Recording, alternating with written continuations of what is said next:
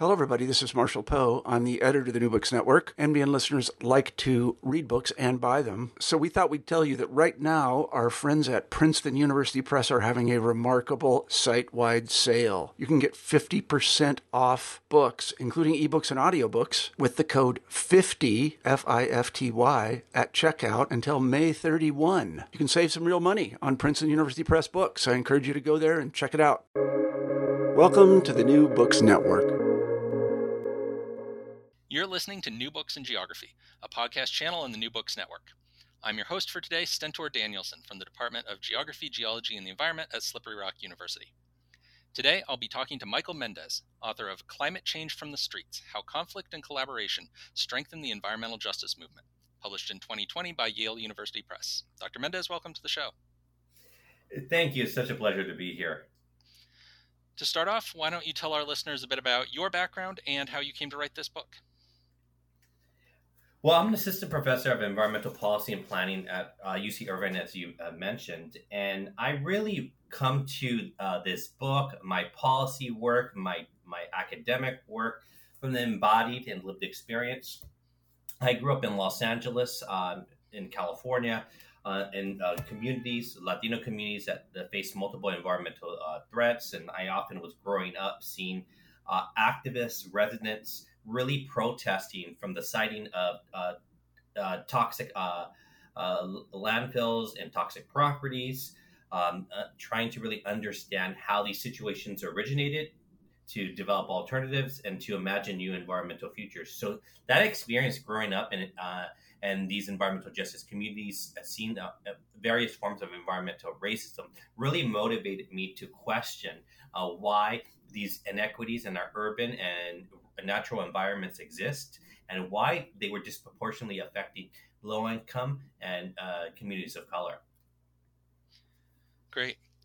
So, your book is about climate change from the streets, and this is a perspective that you're contrasting with what you call a carbon reductionist perspective that often dominates climate change policy. So, could you tell us a bit about sort of the differences between these two perspectives, and you know why is this view from the streets important, and what does it show us that the carbon reductionist view misses out on? Uh, sure. Uh, carbon reductionist uh, focus is really this idea that in climate policy, as we are at facing this ex- existential threat of uh, climate change and impacts to our global environments, this idea that climate change policy itself becomes a very myopic type of uh, political project in which individuals, policymakers, scientific experts, and other experts are trying to address um, the causes of climate change, primarily global greenhouse gas emissions, without really understanding the contextual aspect, understanding that climate change is happening in larger societies um, that's affecting multiple social, political, and economic systems.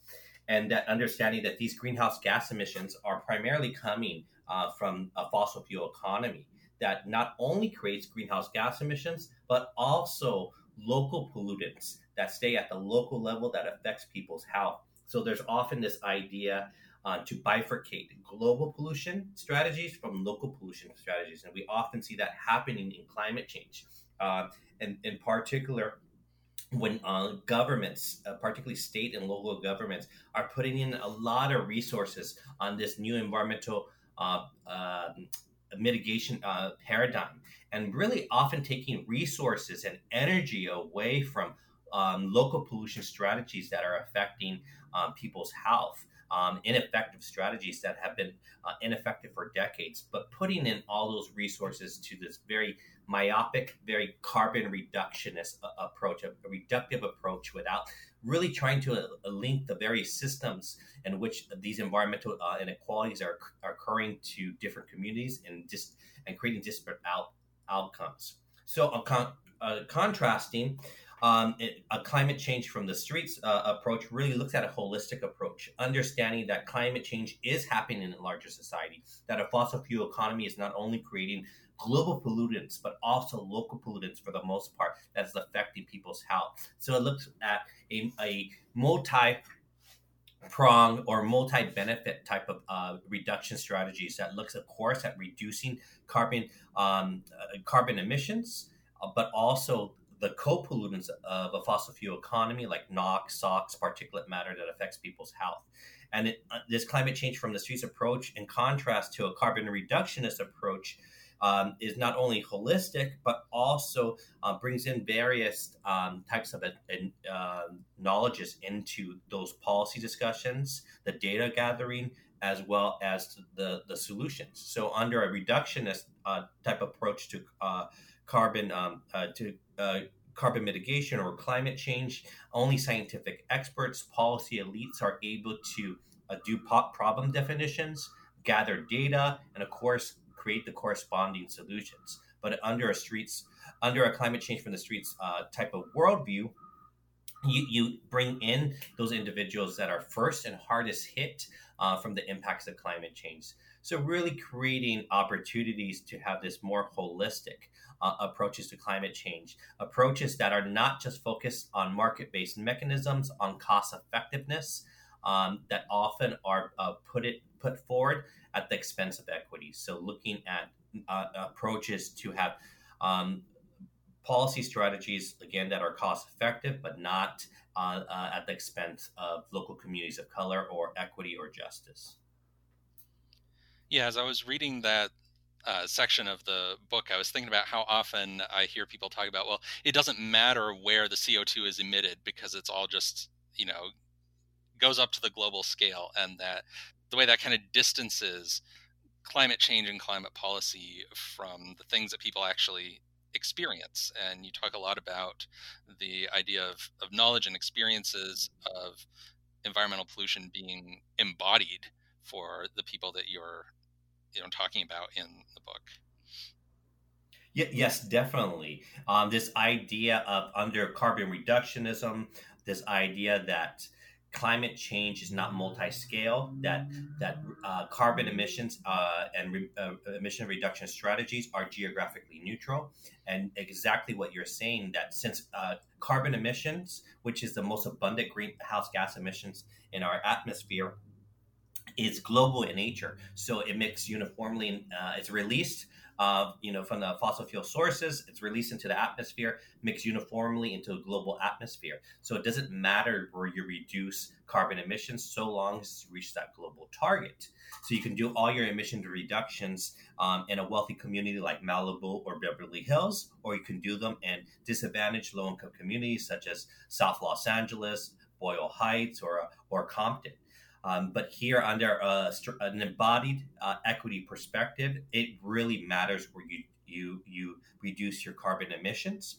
Because again that idea that climate change is happening in large society affecting other types of systems through other forms of, of pollution and understanding that we, we have a strategic opportunity to have a multi-pronged, multi-benefit uh, environmental policy that is leading with equity and centering these communities of color that for decades have been uh, experiencing uh, pollution burdens from local pollution and now the immediate impacts of climate change um, uh, uh, that's happening to them on an everyday uh, basis as well so that this idea of really honoring that embodied experience that people it's not just that they experience this but they're actually embodying them in their health um, in their children's health and, and, in their communities and in sort of all aspects of that that um, uh, of their lives. Okay. And the case studies that make up this book are drawn from california. So, why is California a good place to study these issues? And then, what can those of us in other states, like I'm in Pennsylvania, uh, or even you know people outside the United States, what can they learn from the experiences of California? Great. So, uh, this this book that really uh, foregrounds people, place, and power in the context of climate change and inequality. And yes, it is focused largely on California, but again, through a multi-scalar analysis, looking at how California, as a, a prominent environmental global leader, has uh, has had uh, opportunities to expand its uh, uh, its climate change programs to reach other uh, countries, such as those in the global south, which we can talk about a little bit later. But generally, California really is a productive uh, uh, case to examine how the human dimensions of climate change and policy unfold. California is the fifth largest economy in the world, and it's it's the only U.S. state to implement a comprehensive program of regulatory and market-based mechanisms to reduce greenhouse gas emissions. Um, and California, as you know, uh, has, has, consistently been um, at the forefront of broader national and global environmental experimentation. And the state's cap and trade system, a central market based mechanism for reducing carbon emissions uh, reductions, is the third largest in the world after the European Union and China. And as you may have read in the book, you understand that this this cap and trade program has been especially contentious in debates within California, uh, within the state, uh, with supporters that emphasize its global reach and cost effectiveness, and detractors that criticize its inequitable effects on specific local communities and demographic groups. So, California's prominence in climate change policy makes it an ideal place to investigate uh, such, dyna- uh, such dynamics and disputes and their roots in differing climate change worldviews. So through this case, because California's, you know, very uh, prominent in environmental uh, policy making uh, for decades, particularly since the 60s and 70s, um, California has really uh, led the country on what we think about environmentalism and how um, really showing how it, it, our environmental policy is infused with social commitments and values.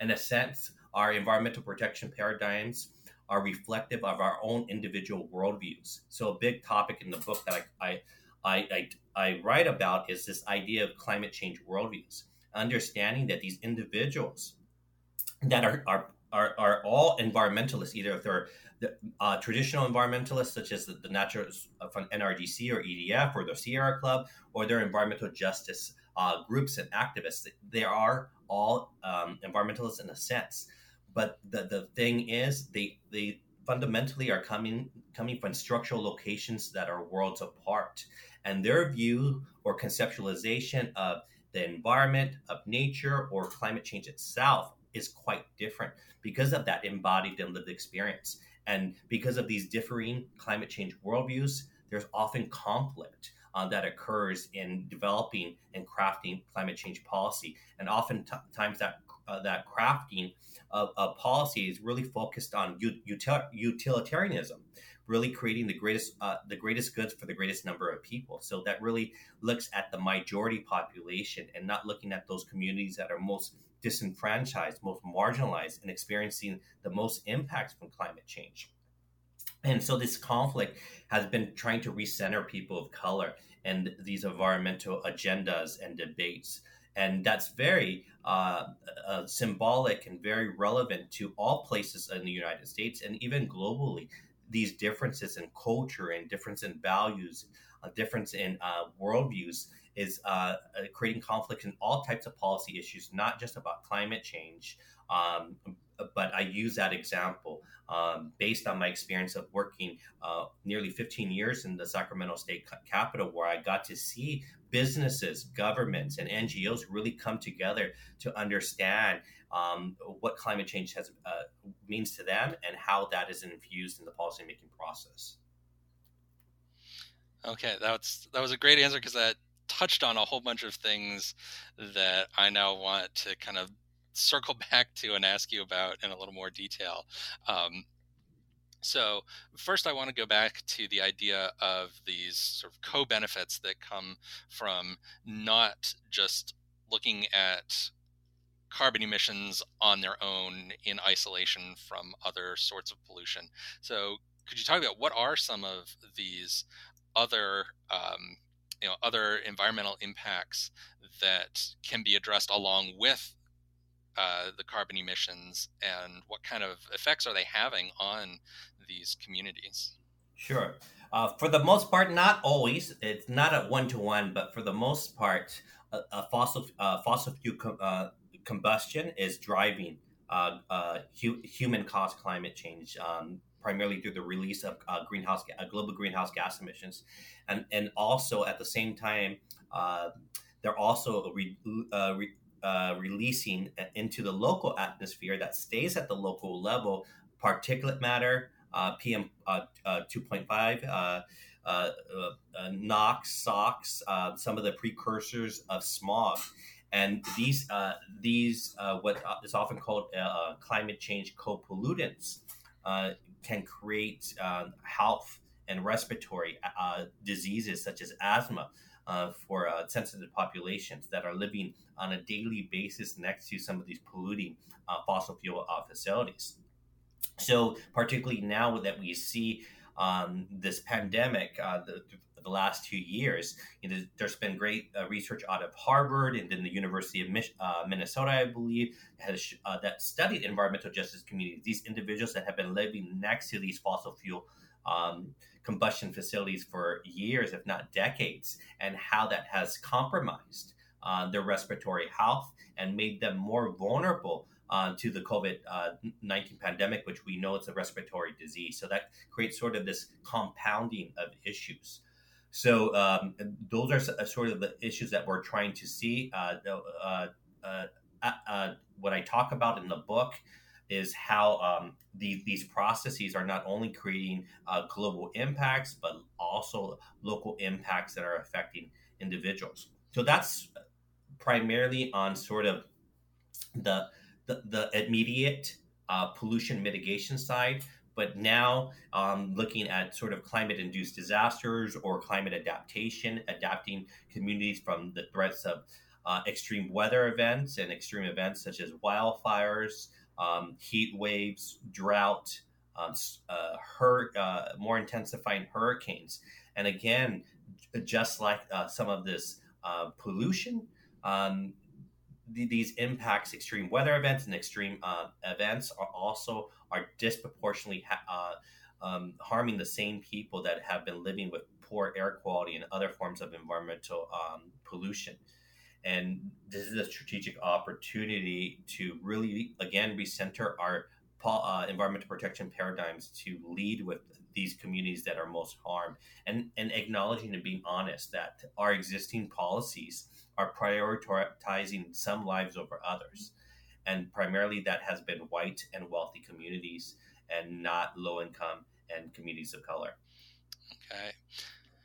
And so you uh, you describe this climate change from the streets kind of perspective and also talk about the way that it gets to make a difference in policymaking involves a lot of collaboration and coalition building between the different you know individuals and groups that are bringing this perspective to the table. So can you give us a, an example to illustrate you know how this kind of coalition building can happen and how it can make a difference in climate change policy great um, well the subtitle of my book is how conflict and collaboration strengthen the environmental justice uh, movement so um, I like I like to paraphrase from Dr. Robert Bullard, who often considered the the godfather uh, of the environmental justice uh, uh, field of research.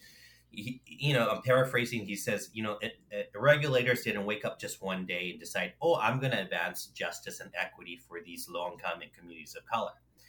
Uh, what uh, traditionally happens, and I document this extensively in my book, is that it usually starts off um, from a, a, point of conflict, you know, pressuring uh, uh, policy elites and, um, and, and, traditional environmental groups and businesses, of course, to do better, to have more pro- protective measures and resources for these communities.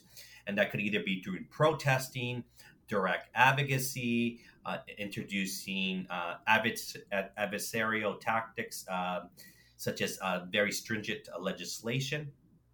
So, um, creating coalitions with uh, representatives, elected officials that are more aligned um, with their views and concerns of these environmental justice communities, uh, and and trying to build that support and garner um, support for changing uh, some of these uh, environmental protection paradigms.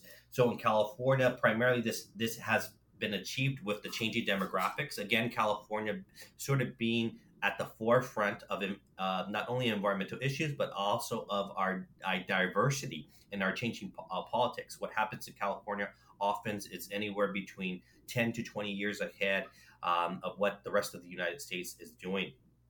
So this, these changing demographics and and the state legislature was a key issue uh, with the uh, with the passage of term limits in California that that really uh, changed the dynamic, the racial dynamics in the state legislature. I came in in the early 2000s to really see that firsthand, not only in terms of our legislators, um, um, being more representative in terms of Latino, African American, and the uh, Asian Pacific Islanders in the legislature, but also staff, staff and key uh, positions um, in the st- state capital in regulatory bodies, as well even in what they call the third house and lobbying organizations, both public and private institutions. And that changing demographic, which is we now see that was about tw- over 20 years ago, we now seen that being reflected um, throughout the United States and creating these forms of conflict between uh, people, again, with different worldviews, coming from different structural locations of what environment, what nature means, what climate change uh, is, if they even acknowledge it in some places. So, um, in, in, the book, I, I, I, talk about opportunities of how these new legislators, primarily Latino legislators that were representing um, some of these rural and urban environmental justice communities, really demanding um, uh, uh, from other legislators, primarily white environmentalists and um, uh, environmental groups, to center people of color in their work.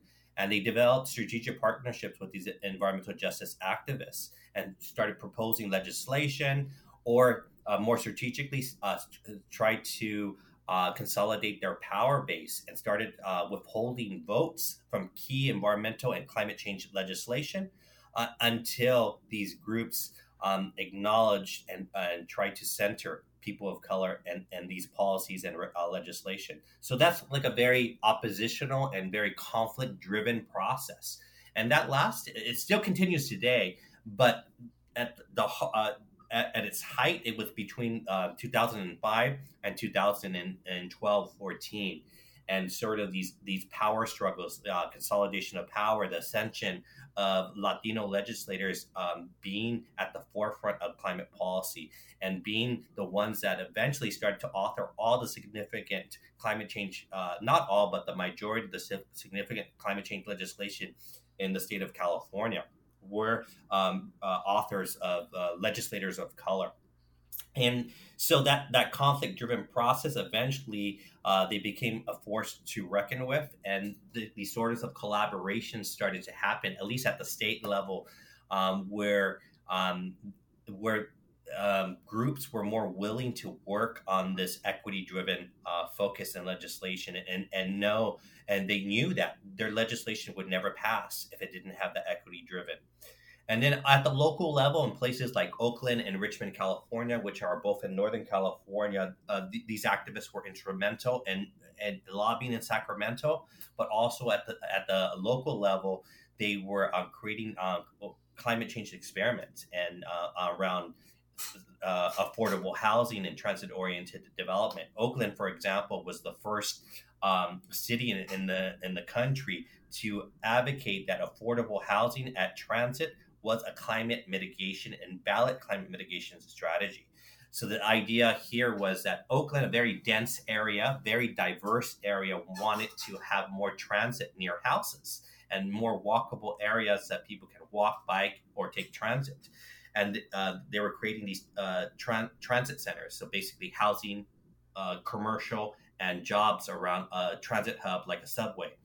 And when they were creating this, they were primarily doing this in established na- neighborhoods with a, a, large population base um, to support transportation, transit. And these were primarily African American and Latino neighborhoods. So essentially, this was really fueling gentrification or more, more accurately displacement of, of, of these individuals that um, uh, of uh, displacement in terms of affordable housing units, um, as well as uh, individuals that were relying heavily on transit, either bus or rail. And what it was doing is creating this shell game where um, they would create these transit uh, hubs and uh, new market-based housing, market rate housing, and displace uh, low-income people and push them out to the suburbs uh, where they would rely on cars because there was no transit. Um, and they would essentially uh, create lower GHG somewhat in the city and then create more GHG emissions regionally. So it's sort of a, a, not only displacement of people, but a displacement of uh, carbon emissions as well. So they did they get the environmental justice groups start to team up with affordable housing advocates and did analyses that talked about this this uh, displacement of people and displacement of or or shell game of carbon emissions reductions and we're able to get the city council to acknowledge that as uh, affordable housing as a climate solution and then eventually scale that up to sacramento and its various uh, uh, uh funding and policy initiatives at, at the statewide level so that really shows how at the local level a group of passionate people come together to experiment and hopefully have success in that climate experiment. And then other people see it and it's replicated um, to other places. So that's another example of and, and sort of the multi-scale analyses uh, that is happening in Cal, uh, uh, California and how California is really leading on climate experimentation.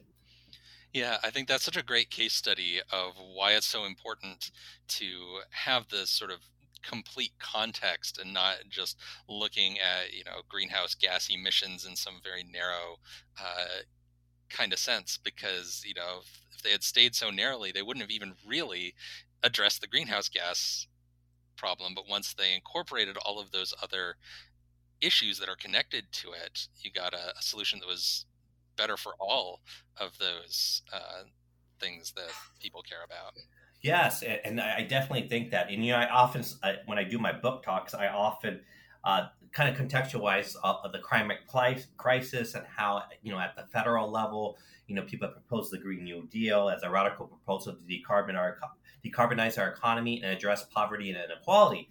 And but I also argue that there's nothing new about the Green New Deal because groups like in California for almost 20 years have been pushing a, a form of green a Green New Deal in California for nearly two uh, uh, decades, trying to uh, pressure local government and state government to integrate an equity frame and climate change solutions. So again, yes, I'm highly supportive of the Green New Deal, but in a sense, um, there was a long history, particularly in California and New York and a couple other places, of local activists really pushing state and local governments to have an equity frame in climate change um, uh, policy since at least 2004. Yeah, and that's a great lead into the next thing that I wanted to ask about, which was this idea of experimentation. That you kind of talk about California as a place where we have these kind of experimental spaces for policymaking. And so I just like it if you could talk a little bit more about the role of experimentation uh, in in policymaking. So it's, it's, interesting. So California does have this long history, and often as a, it's if it were a country, it would be a fifth largest economy, as I mentioned earlier. It has the third largest cap and trade system after the European Union and China. And you know, policy elites often see themselves uh, see the state as a nation state. That is, it's not operating at uh, at the level of other states. Uh, it bypasses what's going on at the federal level because of inertia and action and sees itself at operating like France or Spain or Germany or, uh, or even Australia. And they're quite active at the United Nations.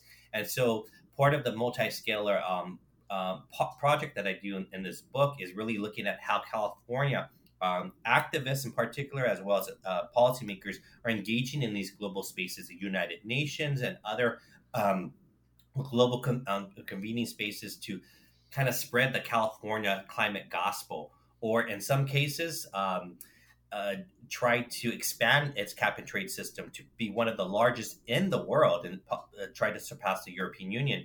And one of the great chapters uh, in the book that um, people seem to uh, uh, really uh, gravitate to is sort of this idea of California trying to link its cap and trade system to Acala Brazil and on Chiapas, Mexico, in terms of forest conservation projects or what's called forest offsets, which allows uh, a polluter to pay anyone else anywhere in the world to re- uh, uh, to re- uh, reduce uh, their emissions. So that could be uh, creating forest conservation projects in the Amazons, either in the jungles of Mexico and Chiapas or the Amazon of Brazil. So long as they maintain um, those forests um, then polluters can pay them to maintain those forests and per, per, uh, for at least 100 years. And then they can, can essentially uh, pay to continue to pollute in the United States. So there's this globally linked idea of, of pollution uh, reduction in, within California and also potential um, human rights violations in some of these indigenous communities that may be displaced by the monetization of some of these forest uh, conservation projects, which have been very uh, questionable. But uh, recently, also Bloomberg News, as well as MIT Technology and Review uh, magazine, did great articles uh, on and analyses on sort of the validity of some of these forest offset projects. Um, but besides that, environmental justice groups started teaming up with indigenous rights leaders in Mexico and Brazil and other uh, places as California tried to expand its cap and trade system to the global south. And one, um, they, they, they did this because California environmental justice groups didn't want to uh, let the chevrons uh, of the world, uh, oil refineries, to be able to do business as usual and just pay uh, someone in the global south very cheap rates to maintain these forests that are often questionable. At the same time, there also was the indigenous rights issue, uh, ensuring that uh, indigenous people, particularly indigenous communities that are, that don't have land tenure and are not recognized by their their their state and federal governments formally as having entitlements to those those, those forests, essentially would be displaced and pushed off, where they could monetize these uh, these areas validate these areas, uh, you know, being able to track these areas and, and essentially uh, cut these indigenous communities um, uh, uh, off of the, their traditional ancestral land. So, in that chapter six of the book, I talk about this unique translocal coalition between California environmental justice groups and indigenous rights leaders from uh, from several different countries, particularly Mexico and Brazil, that would come to Sacramento and other uh, global spaces that California was um, participating in to really show to the, the, coalition of this translocal coalition together, but also the human base of carbon emissions reductions. Again, it goes against that carbon reductionist framework that uh, carbon emissions are global in nature. It doesn't impact people. Um, uh, it's geographically neutral, so there are really no impacts. Uh, essentially, uh, from the mitigation reduction strategy that's a, a place based and people based. But this translocal coalition was really sort of a slap in the face to uh, regulators and um, uh, policymakers that didn't think that uh, until they saw this coalition come together and protest and testify against the expansion of California's cap and trade system. Okay, that's another great example there. Um, so you've mentioned in a few of your other answers the fact that you've been personally involved in some of this policy making. That you know this is not just a, an academic exercise uh, for you.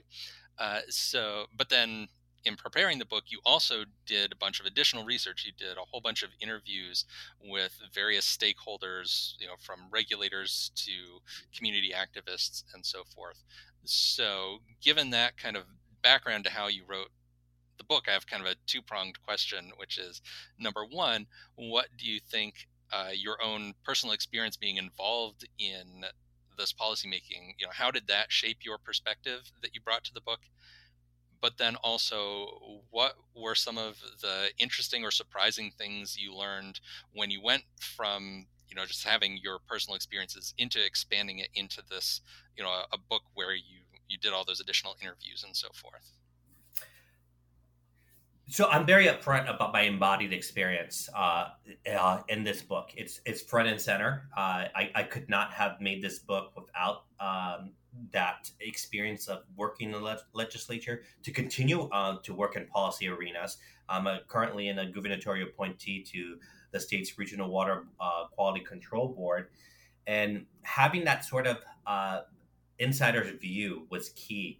Uh, sort of, if you will, looking behind the the curtain uh, of the Wizard of Oz, um, seeing how uh, how the sausage is made in terms of legislation, as they say, and that gave me a, a real insider's view of what it was happening, how these individuals conceptualize climate change or sort of how they strategize around climate change policy, either to um, uh, either to help environmental justice communities or to more often uh, circumvent them, uh, as they, they, were often seen as roadblocks. So being in those those those policy discussions, hearing sort of uh, the behind the scenes uh, issues was was key. And I think having that long history of working in Sacramento.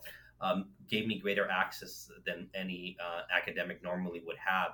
Uh, so I had a higher level of trust um, in being in, in being able to get interviews and have people open up about their perspectives, even though I protected um, their for the most part, unless I explicitly got a waiver from them uh, to uh, say their name. But uh, to protect their per- perspectives uh, uh, and for them to be honest. So I think that was a key issue, is really under to have that background, but then be, to become an academic and situate that into existing theoretical frameworks and and try to understand what was going on from a, a, third from a more distance approach. So i did you know i'm a very uh, california uh, focused uh, scholar as you mentioned earlier but what happens to california does have global implications. But uh, when i wrote this book i primarily wrote this book when i was at uh, uh, yale when i was doing my um, my fellowship there and it was great to have that distance and to have east coasters uh, be critical of that California perspective and for me to unpack some of the uh, data that I had more and and tell a little bit more of that ethnographic story of the motivations that some of these policymakers, particularly Latino policymakers, had, and and either defending or um, uh, promoting uh, or um, or uh, op- being opposed to uh, environmental um, legislation. So I think that was key, and it's important to understand that um, that worldviews that these individuals have that I mentioned earlier are not fixed, and they can transform over time. And I, I saw this happen over the 20 years that the book co- almost 20 years that the, this book covers, and specifically uh, how scientific ideas such as climate change and beliefs about climate change evolve together with the representations, identities, debates, and institutions that give practical effect and meaning to uh, uh, policies, such as climate change policies. So, in other words, really, um, the ways in which we conceptualize climate change don't just happen. People are behind our government policies and environmental values, and they can change their minds. And so that sort of pull and tug uh, that I, I, talk about in the book is sort of an evolution of the different worldviews that are considered valid in uh, climate policy making in California. And I think having that experience, both uh, growing up in an environmental justice community, seeing it firsthand, um, to uh, actually working in the levers of power, the halls of power, uh, and to seeing how they, they take uh, various information and how they define something, and then how they put put forward solutions. All right. Well, that's kind of a, a, nice optimistic note to end on to hear that people can change their minds. Um, so, to wrap up our interview, uh, I'd like to ask what you're working on next. What's the next big project now that this book is out? Yes, great. Uh, no, uh, thank you. Um, so, as I mentioned earlier, a lot of the work that I have been doing um, uh, was focused on multi-scalar approach. And my research agenda now is really evolving from policymaking around climate change mitigation that is prospective to adopting social adapting to adapting socially vulnerable populations from the immediate impacts of climate change. Um, and this shift in focus is necessary because impacts are happening sooner than projected and creating a public health emergency. And as you know, uh, this is uh, very important, particularly for the most uh, disempowered and voiceless populations. So now, my second book project and uh, research that I have done, particularly on wildfires, I ask how climate-induced disasters such as heat waves, droughts, and wildfires exacerbate existing inequal- uh, disparities for undocumented Latino and Indigenous migrants.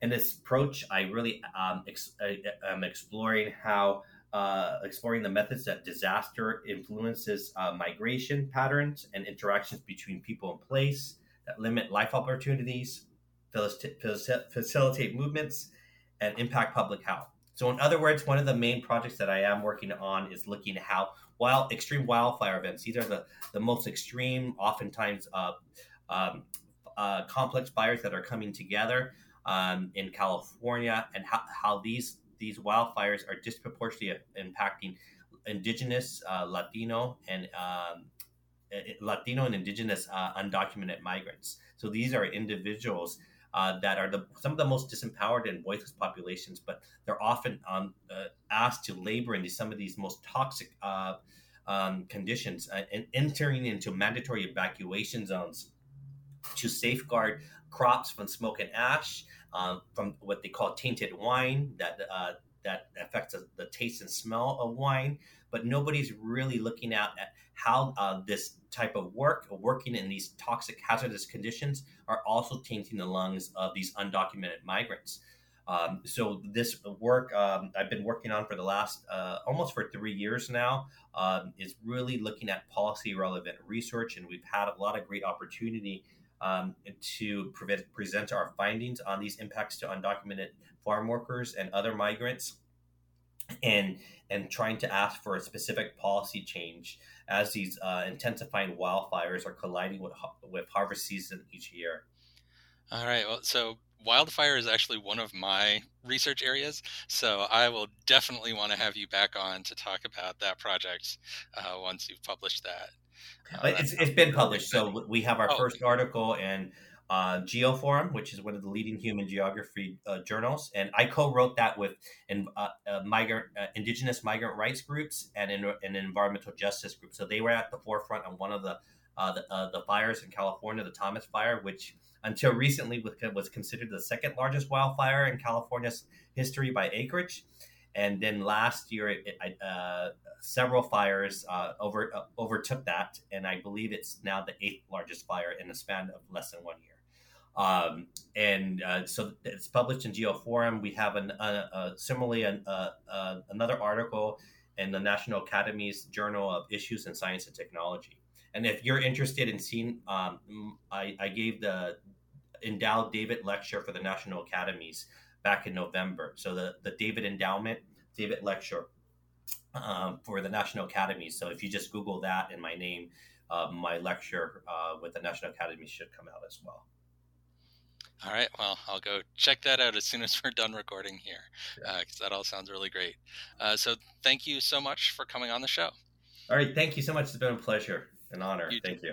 You just heard a conversation with Michael Mendez, author of Climate Change from the Streets How Conflict and Collaboration Strengthen the Environmental Justice Movement, published in 2020 by Yale University Press.